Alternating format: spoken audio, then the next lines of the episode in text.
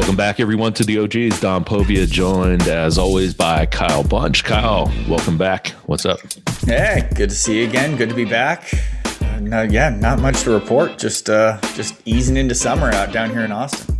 Well, I think last year we, or last week, I'm sorry, we had one of the uh, the best bloggers uh, out there on the show, and Spencer Hall, certainly a college football icon. And now we got another one that's probably the most successful blogger that we've had at these events, uh, and also a college football All American in his own right. So, uh, John Thornton, welcome to the OGs.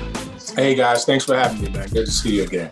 I joke about him being a blogger, but really that's how we, we hooked up when we were doing our blogger conferences back in the day. We actually had uh, Who Dey Revolution, which was a Bengals blog that was part of one of our panels. And we were looking for athletes that were embracing uh, social and new media. And they said, hey, you got to check out this guy, John Thornton.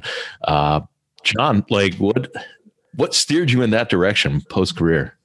Oh, wow. Um, well, I was doing that I, I had a website probably in 2005, like because that was before social media. So I had a player, had a player website, and um, it was and my, my message board was huge, you know, because it really wasn't many out there, you know. And I had got the idea from a Tennessee Titans message board that I used to go and frequent this Titans website, and the guy helped me start mine, and so it just kind of snowballed from there. But I was definitely one of the first I think first NFL players to really embrace that side of it, to really have a true relationship with the fans. And and it was one of the first in Cincinnati because, you know, I remember Bengals.com. It was Geoff Hobson was like, hey, can we link your message board to Bengals.com? And just think of that today, a player, a player website being the main message board for NFL team. So uh, you know, the local talk show hosts used to post their shows on my message board. So once I got done, it was a natural thing for me because I was doing radio shows and and things of that nature. But I was always listening to sports talk shows and and I always absorbed sports content more so than most of the guys that I was playing with. So it was just a natural thing. Yeah, I mean to to give people a sense of of how far out in front you were, and certainly from a football standpoint, but just athlete standpoint, I remember you and I taking a trip to Portland to Nike headquarters because at the time, and this was what 2009, I want to say, yep. yeah.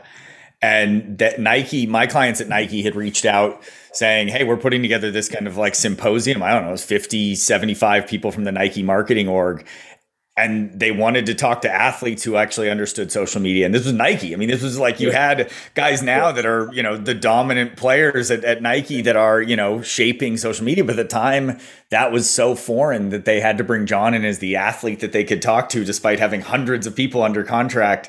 Uh, that that would seemingly understand this, but it was that's how far out in front he was. I also got to meet. Didn't we meet Ken? Or I get to meet Ken Griffey yeah. Jr. in the lobby. Ken Griffey Jr. Nice I remember taking a picture with him. But yeah, that Nike conference.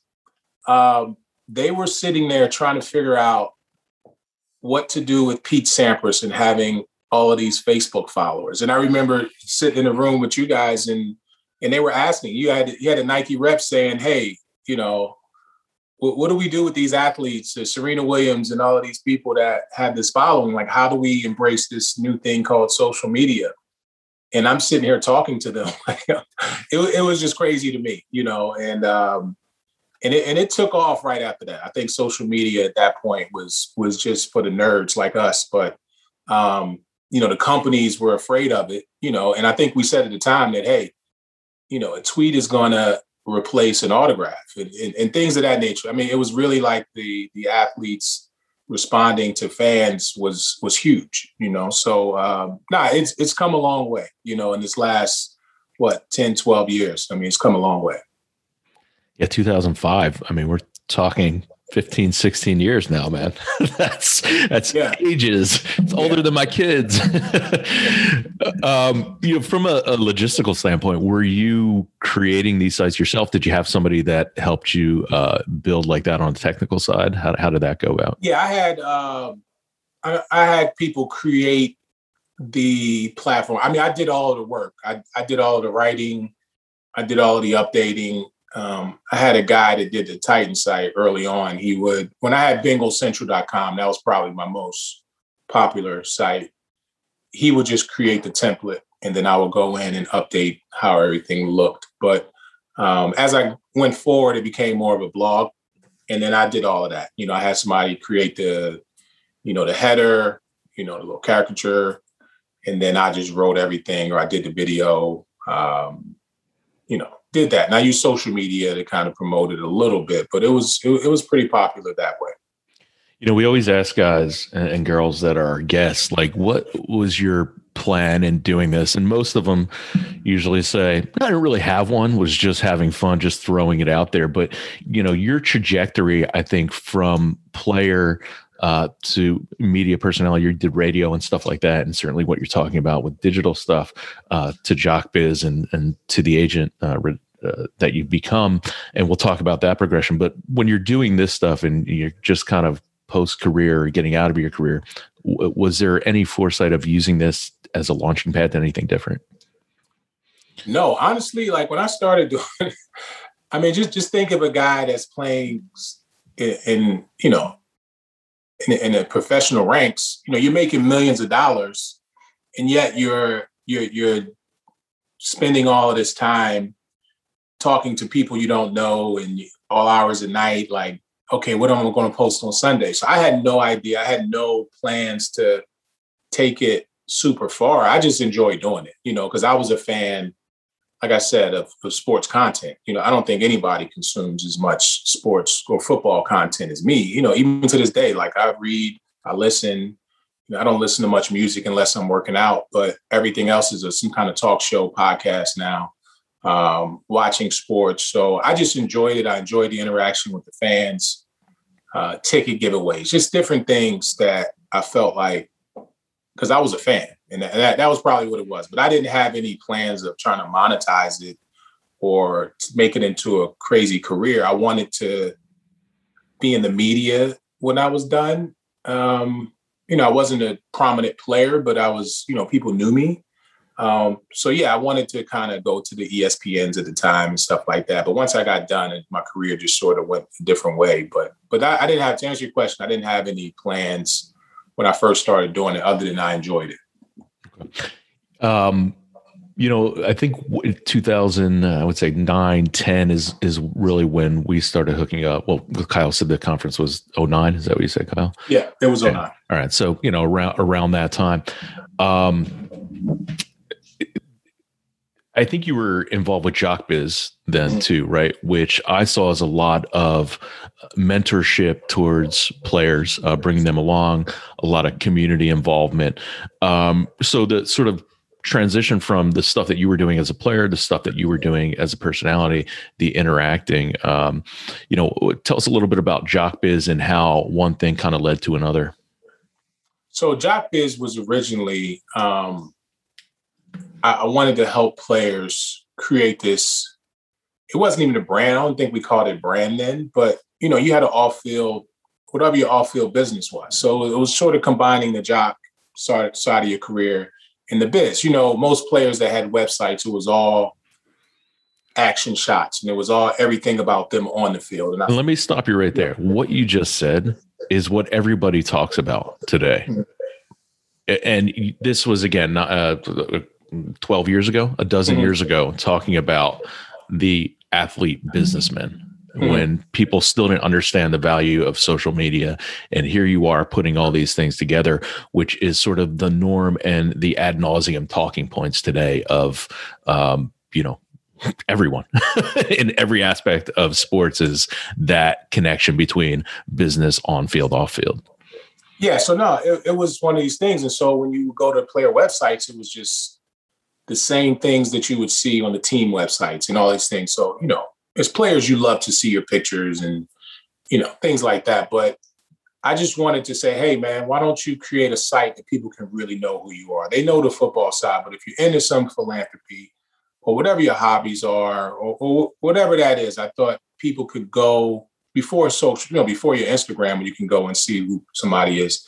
Uh, you know, if you got a picture in a suit, put that on there. If you got a picture at a charity event, promote your charities or raise money for your charity on your website. So that was really the whole thing behind JockBiz. And then it became JockBiz Sports, which was more the agent side of things once I morphed into that. So the whole plan in the beginning was, hey, create this different side so people can get to know you.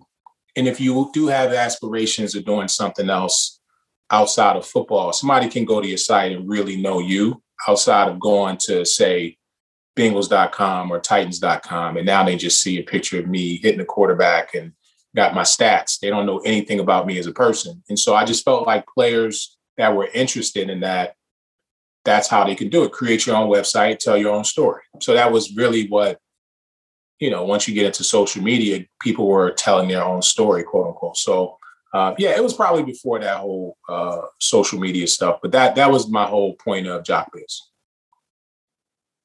Was it difficult um, recruiting clients? Um, no, it wasn't because I wasn't.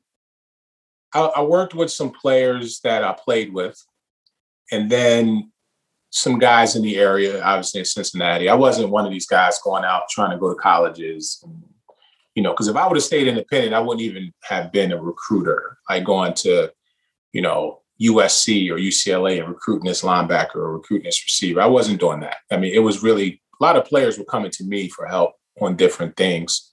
So it wasn't hard then because I was underground, so to speak. And uh, I, I think it gets hard once you become, you know, you go to a bigger company or you become known you know, or you, you get your license, so to speak. It becomes hard then everyone hates on you. So uh, when when nobody knew who I was, it was it was kind of easy to navigate.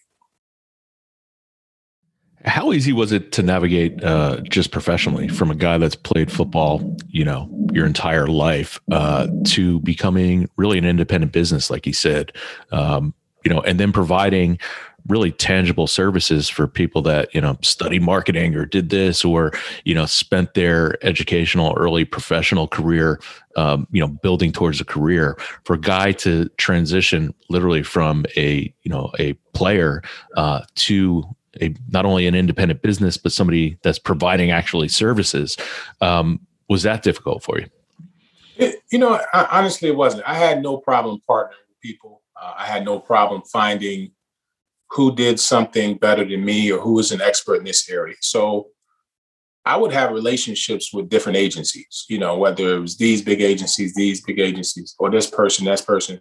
Um, so I would partner with an agency that did this marketing piece, but they couldn't do what I did, and I couldn't do what they did. So we partnered, and the player got great service. So that's how I started. I was really one of these guys that just relied on my relationships and I didn't have an ego. Uh, I came into it with my own money, so people trusted me a little bit more. Uh, I wasn't really coming to them and saying, "Hey, let's partner," but you fund it all, and then you split it with me. You know, some people try to do that, and they wonder why they can't.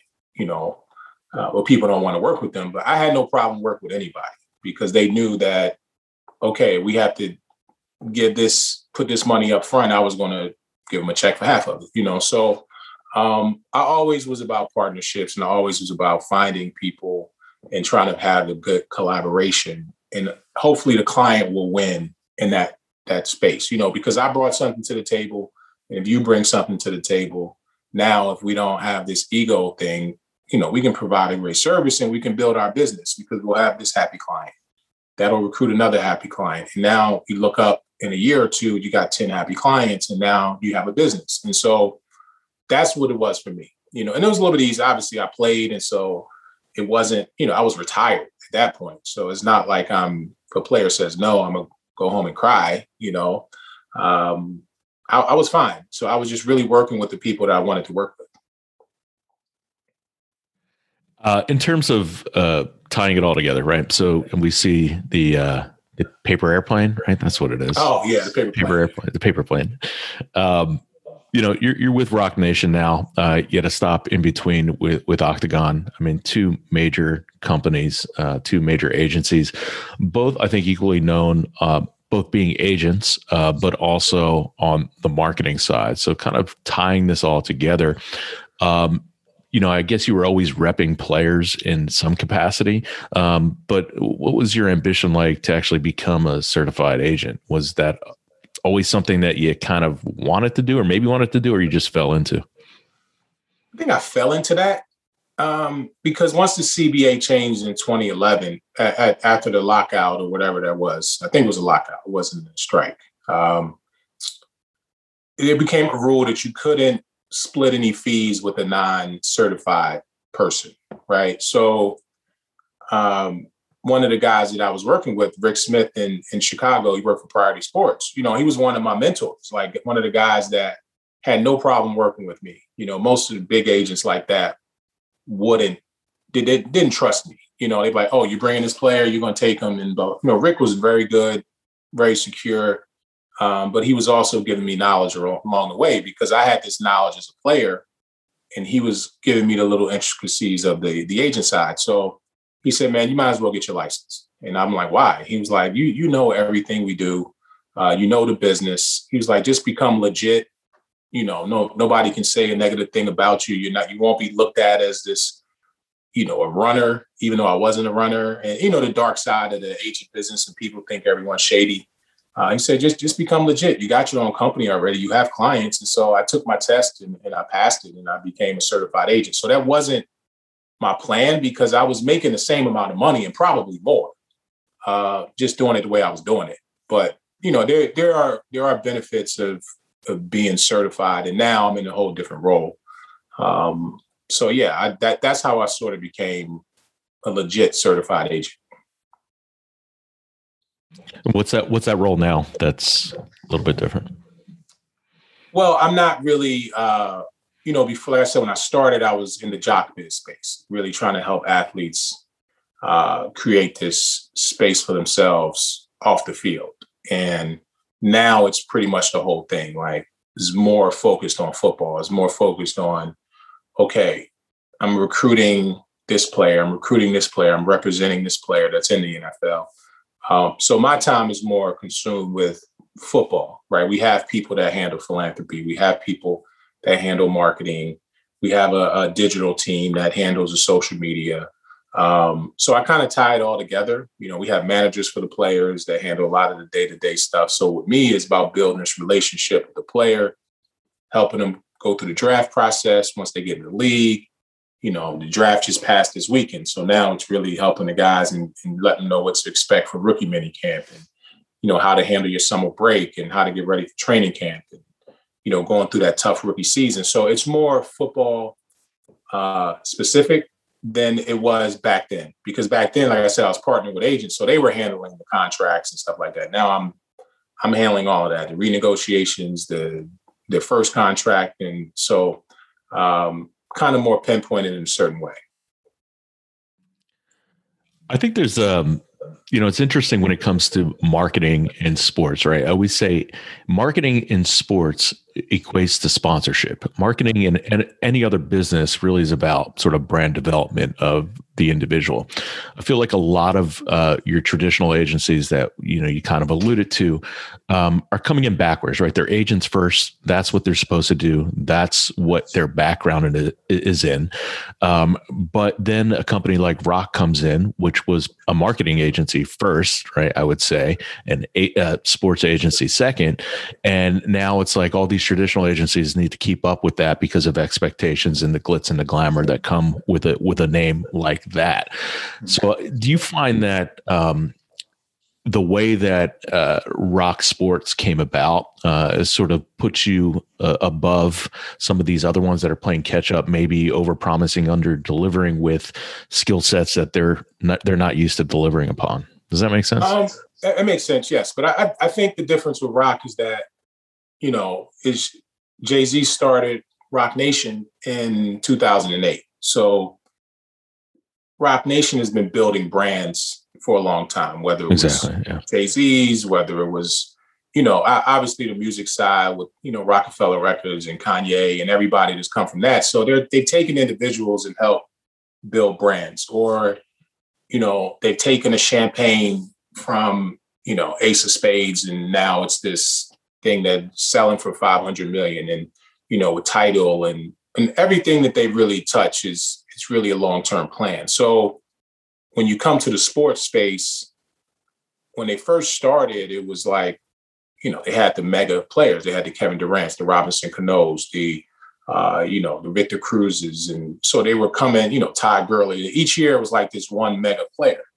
And it, it was it was something that they've already done. You know, they they're not not say they, I'm saying, you know, we now.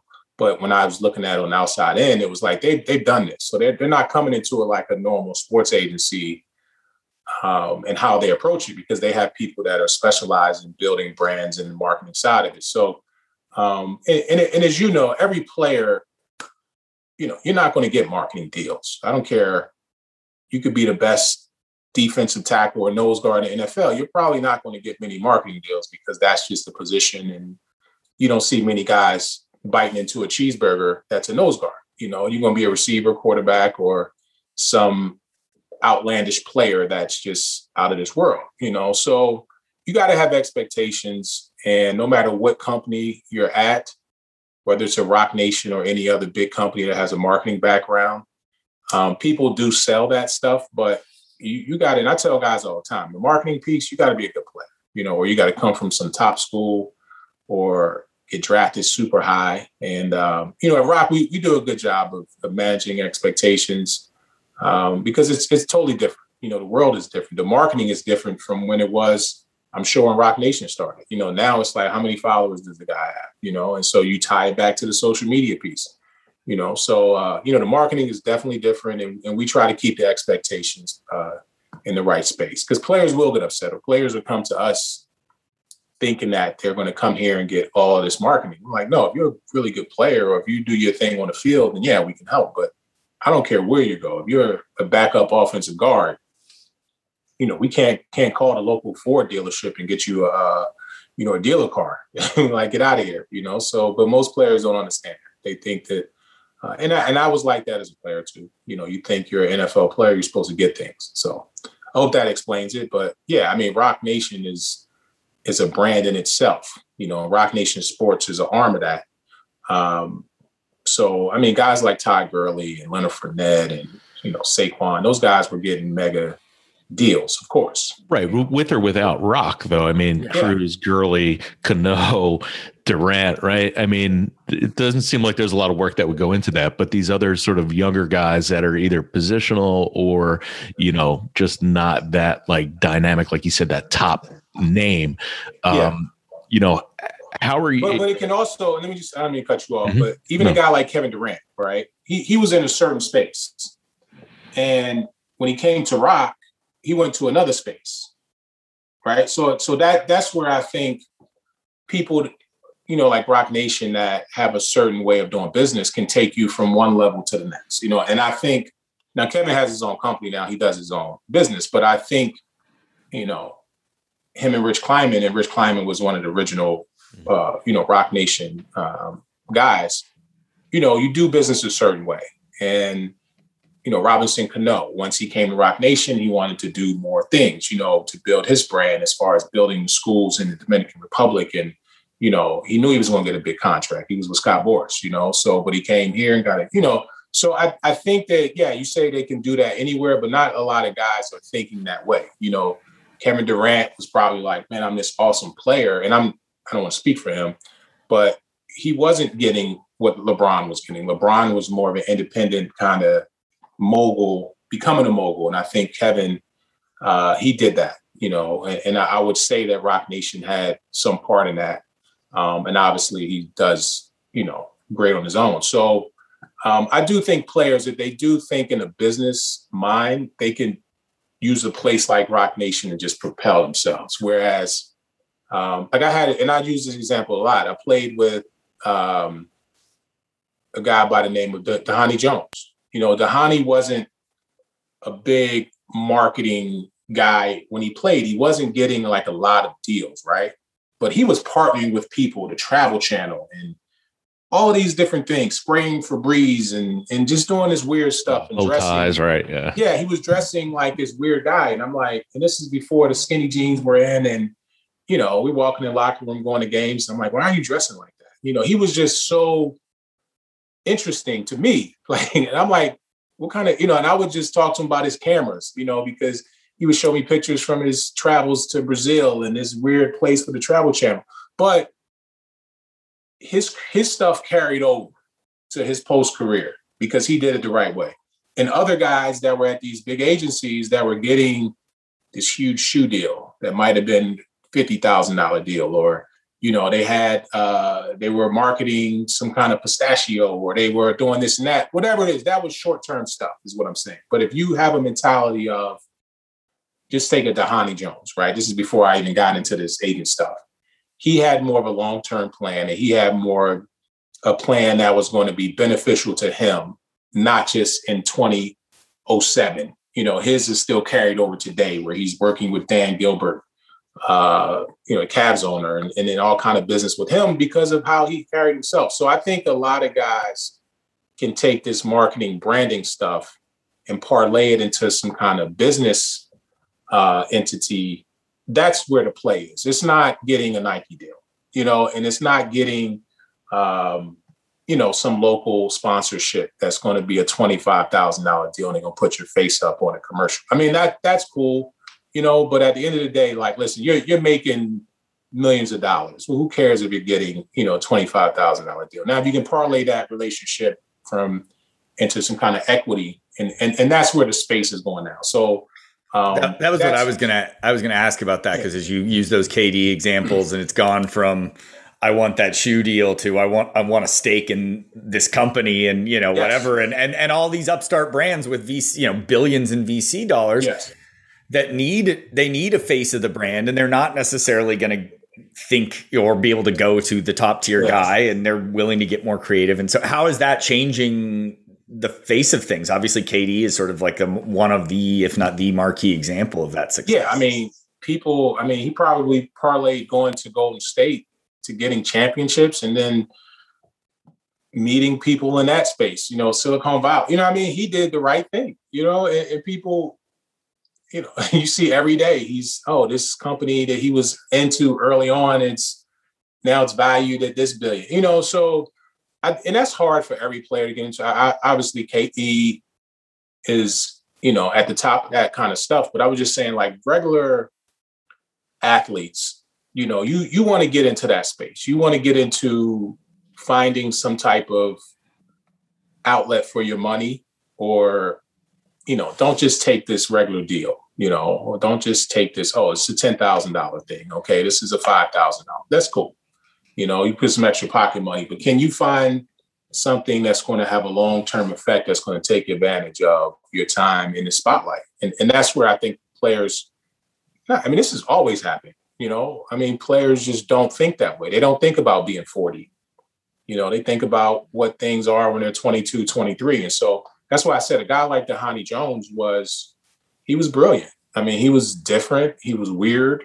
And I see him all the time. And I was calling weird to his face. You know, we were in Napa a couple years ago. And I said, man, you're so weird. Like he just, but he's, he's, I mean, he, he knows what he's doing and um, he can get into any room and navigate. And um, I just felt like he was brilliant. But, but that's where I think players should, you know, take their career off the field. You know, do things that's authentic to you. People are going to respect it.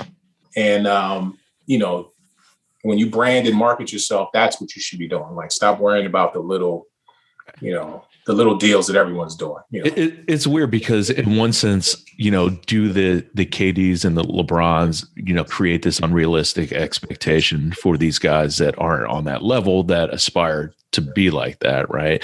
Instead of look, you know, those guys are held up as opposed to the guys like uh, Dhani Jones and John Thornton. And the guy that, when you're talking about Dhani Jones, that came to my mind was uh, Emmanuel Acho, who. I remember seeing at South by a couple years ago. Granted, he went to Texas, but you know he's everywhere. I've seen him on commercials. He's got his show. He's got his podcast.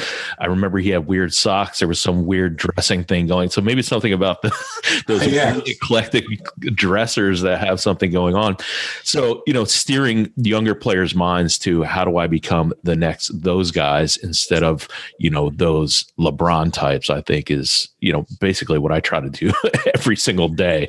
Uh, it's crazy. But you gotta, and you have to be, and who just think of the guys we're talking about, right? On a higher level, you're talking about all time players. You're talking about LeBron, Kevin Durant. Um, exactly.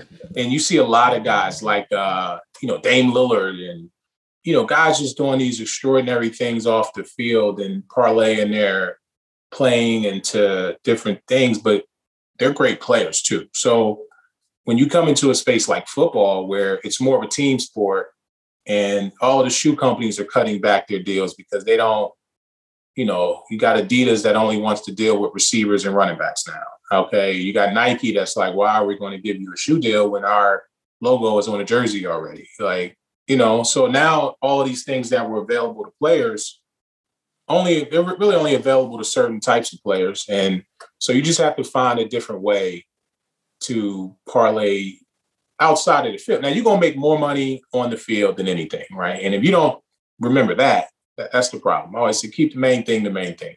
Um, so if you're going to make 5, 10, 15 million on the field, do that. Don't, you know, and then once you get into that space where you know, okay, now you're making a certain amount of money and you want to get into the business side, who's going to help you? And and that's where you brand yourself and you market yourself. Um, and you got all these things now that you know NFTs and the, you know it's just so much stuff being dumped into the space you know outside of normal business dealings that you just have to be around good people. And and that's where the athlete in my mind have to find people that can help them. And, and just because a guy's helping your teammate doesn't mean he can help you.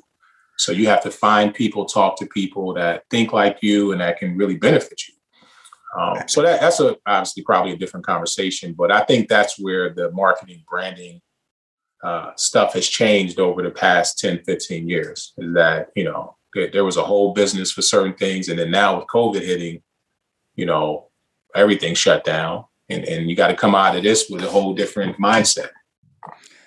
You know, it strikes me that I mean, you look back, and it's obviously you know, for a long time the narrative was always kind of the same of don't be one of those cautionary tales that goes broke. Like that was it was you know, that was, and then you know, I think now we're at a level where you know, there's a lot of guys that the ambition is much greater than that. I think it seems as though for, you know, the, the status quo, at least the norm has become a lot more savvy than it was.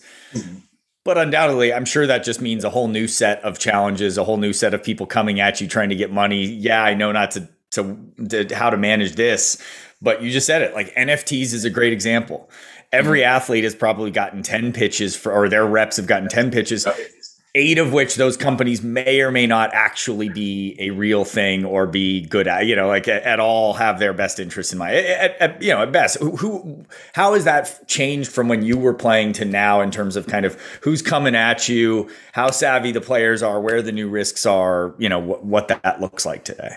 Yeah, it, it is always risk. And, and I, I just think now with everything being digital, you, you just don't know what's real. You don't know uh, you see all these investments in Bitcoin and all these coins now, and it's like, oh, this person just made two million dollars today, and like, is that real? Like, you know, and so you you see in all these things, and that's why it's just important to have trustworthy people around you just to explain it, you know, or you know, you can't trust everybody, you know, because their intentions might not line up with your intentions. You know, they, you know, I, I've been seeing it for so long, you know, even with the couple years ago was the cannabis business, right? You had everyone, oh, we're going to get it legalized in Ohio. We're putting this money together.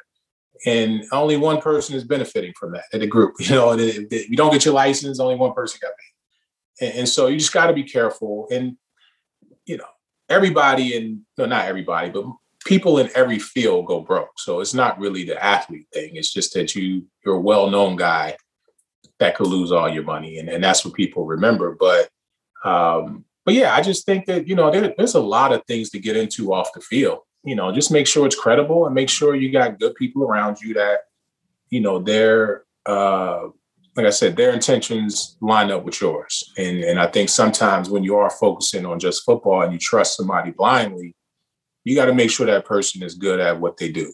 And um, yeah, but things have just changed. It's not just pitching somebody for some deal, you know, because that's that's that's all different now, you know. I always say, you know, athletes don't need more sports people around them. They need more like business people and real world people to tell them what they're doing. I think the other thing with NFTs and everything else is like you said, guys are getting 10 pitches a day. Everybody's getting pitches. Then I'm getting guys that are telling me, how do we get in on this NFT? And I'm saying, well, what's different? What's valuable? What sets you apart for doing that? So I think that's the other thing is everybody is playing catch up instead of looking forward. So finding a group around you that's kind of on the pulse of these things that are coming down that can do these different things, not much different than what we are talking about with you is embracing social media, embracing these things, but you know, looking forward, not backward, which I think is an issue. Well, let's let's look in the present right now, John. Coming off the uh, the draft, who, who are you repping this year? How they make out? How do you feel about coming into this year, and what uh what you have to deal with in in terms of the uh, pandemic and such? Um, well, I rep one guy. I typically rep one or two guys a year. Uh, I had Azeez Ojulari, uh, outside backer from Georgia. He went uh, second round to the Giants, uh, which I was. Um, he was talked about as a first round guy. Uh, late in the process, some news came out that he had like arthritis in his knees, and kids never missed practice, never missed a game, and uh, he had a, a, surgery in high school. Uh, he had ACL surgery in high school, so I guess that's where it stemmed from. But um, you know, he landed in New York, which that was a team I wanted him to go to, but in the first round, you know. Um, uh, so the process, you know, with COVID, it was just no combine. Um, you know, it wasn't many people at the games early on, so I really didn't get out on the road. There was a lot of Zooms um, as far as recruiting, but um, everything else was the same. You know, teams are trying to get to know these guys, uh, you know, on computers, and so you know the draft's always going to be the same way. It's just I think this year the teams didn't have the same amount of information uh, that they normally have, but um, you know, the draft process, you really want to help your guys understand what's going on. And um, we just don't want them to have bad information, you know, and, and, and obviously everyone, you, you want to get your clients drafted as high as possible. You know, last year I had the fourth pick in the draft, Andrew Thomas, that went to the Giants. And, and that was, that was amazing, you know, to go that high. Um, but majority of the NFL is made up of guys not drafted in the first round, you know, probably about 80, 90% of the NFL is. So, uh, you just want to make sure guys, hopefully, they go to the right system.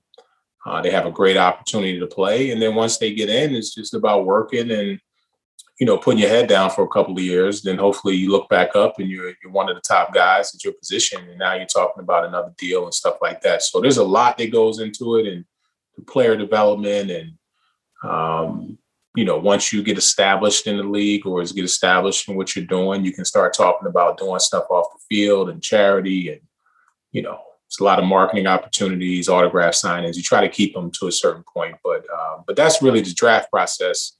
You know, I always take like a week off after the draft just to sort of decompress and you know get my diet right again, and you know stop drinking so much, and um, you know you get back at it. So it, it's always fun for me. I, I, love seeing people achieve their dreams, and um, I just try to help them get in best best way possible.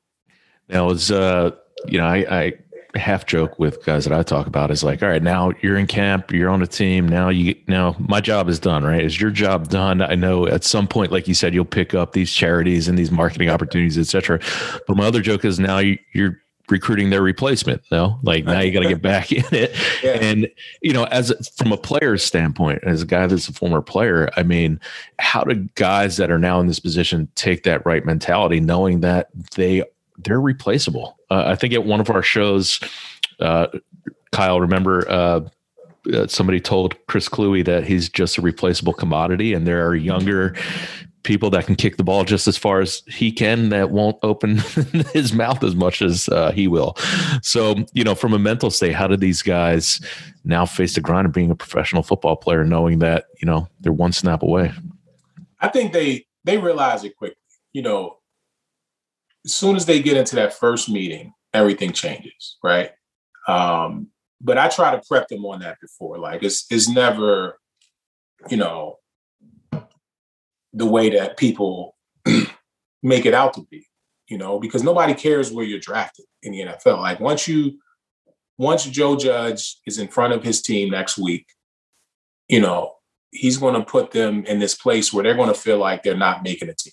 Right. And I don't know Joe Judge, but I just know just from watching him and knowing where he came from in New England and worked with Nick Saban, like he's going to break these guys down to this place where they feel like they have to earn everything and, and you're going to forget where you're drafted until you go home. You know, you might look at your bank account every now and then, but you know, you can be you going you want everyone to feel like they have a chance to make the team, and you want the guys that know they're going to make the team feel like they're not. So you got to go through that. You got to be mentally strong for that, and then you got to come and compete with the veterans that know that you're there to replace them, and they're going to keep you at bay. Um, so I just told my guy, all my guys, listen, soak it up.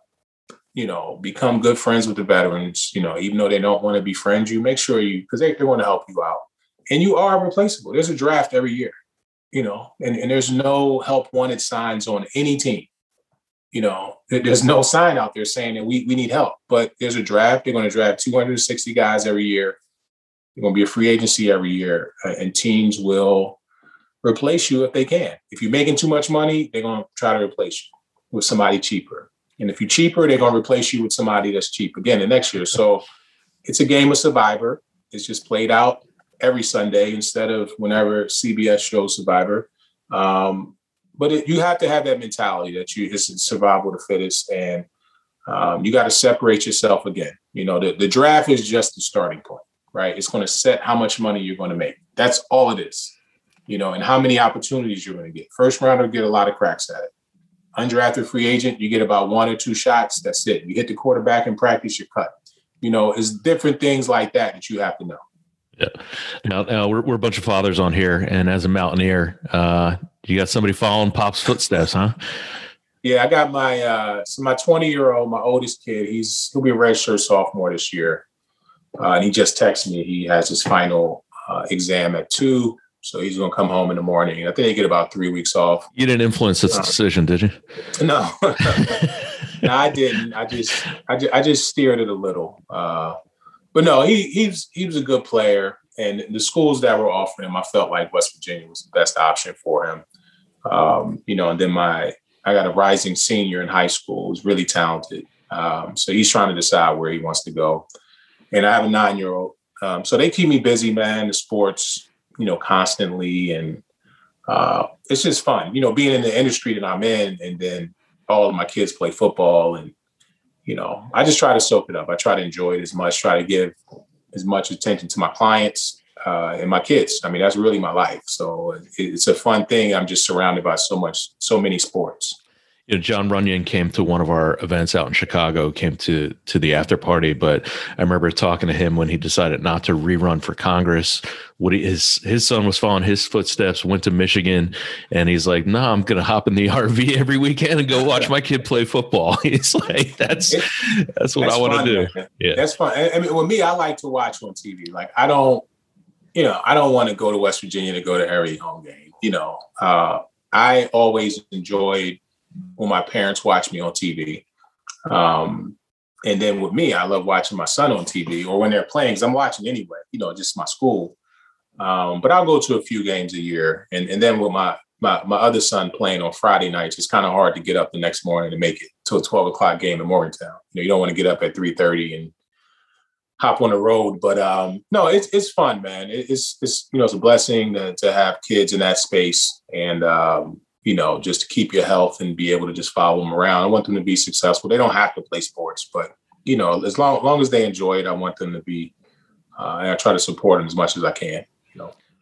Well, John, you've done quite a few events for us, and and thank you. I think it was a, a, natural fit for us, and hopefully it was a natural fit for you. What you described sounds like it.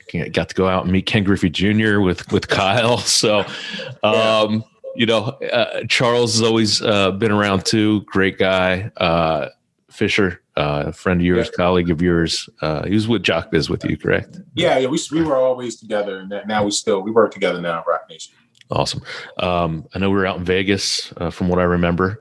Uh, that, that, was awesome, man. That was that was awesome. Couple couple different places. Anything uh, anything stick out about you know maybe not so much the experience. A lot of people talk about the blogger community. You were in a different you know a different position obviously but you know from the from the people that you met anybody or anything really jump out at you i mean just the whole experience i mean even the one you guys did in new york um, i think i spoke there as yeah, well. you're at bloomberg um, with the yeah, yeah so no it was just these people that always it was a community right and not everybody understood the blogging or that space you know it was almost not before our time before the social media craze but it was people that thought the same way. Um, and obviously, if we get into those conferences, we can speak to each other and help each other.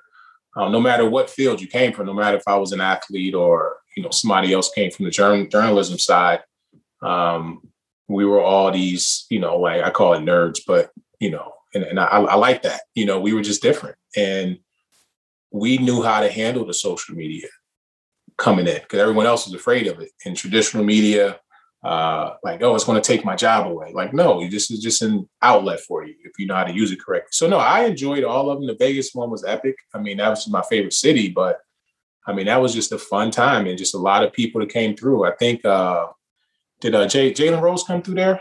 Yeah, he was at that one. Yeah, yeah so that's, Vegas. I mean, look, and you see where he is now. So I think it really, um, it just helped people. It, it, it really just put a stamp on what we were doing. Um, you know, I remember, I remember when my second child was born, Ty, my the guy be the kid to be a senior. Um, I remember he was born, like literally, he was born, and I was in the hospital room with my wife, and um, they they were both asleep, and so I got on my sidekick, but I had to do my mock draft on my website. And so I'm literally over in the side of the room, like getting this content together while he's sleeping, the nurse coming in, checking on him. And and she was so mad at me, like, I can't believe that you're, you know, doing that while we I'm like, you're asleep. Like, what do you want me to do? I gotta update my website. Like, you know, this guy that's in NFL is just constantly trying to update his website. So I was always um, I always had a respect for the uh, you know the craft, and um, I think that's what all of us have. You know, respect for people that write about sports or blog or whatever it is you're doing. And um, you know, I always liked it. So I appreciated you guys putting events on. It was always cool. I just like the fact that a decade later you still take our calls. So man, I appreciate, oh, appreciate you. It's just uh, hard to hide. I mean, if you you know, if you got somebody's phone number, email, you know, Instagram, Twitter, you can't say that you didn't get a message. You know, You'll get it. I'll get you somehow. yeah, no, no. I always, uh, you know, it's like funny. I was at the gym and I was I was on the stairmaster, and I got a notification on my watch, and I was like, "Oh crap! I got this thing." So I just uh, made sure I got home and showered and uh, and got on with you guys. So it was I all appreciate good. it. Appreciate it, man. Yeah, thanks for doing it. Yeah, John, you're certainly a, a, a different uh, a different type of person, man, and and it that I mean that in the most positive way. These guys that you talked about, I think you're right up there with them, whether uh, you know professionally and hey, you know you talk about these guys at you know these these once in a lifetime players, but you know those guys that can last a decade in the league, you know, are built a different way too. So, uh, congratulations on everything. Continued success. Thank you certainly for your friendship and collaborations over the years. We're going to let you go. We're going to stay on time. We're not going to rush this thing off now, Kyle. All right, John, where can everybody find you? Best best spot. We, we, you just said there's a lot of different places to get you, but somebody needs to get you. Where should they get I, you? I don't tweet as much anymore, but that's where I just get news. But I'm on Twitter. I think it's at John Thornton. Uh, Instagram is um, NFL underscore Thornton. Uh, I think that's it. So, I mean, Facebook is just you know my old high school friends. You're, you're uh, Google. You're Googleable. Googleable. yeah, you can find me. You can find me. But no, I uh, yeah, I, am sure if people want to find you, they can Google. Yeah, Sounds good. John, thank you again. Kyle, thanks for another great episode. I'm Don Povia. That's Kyle Bunch. That was our guest, John Thornton. Until next week, this is the OGs. Thanks, guys. Thanks, uh, thanks, everybody.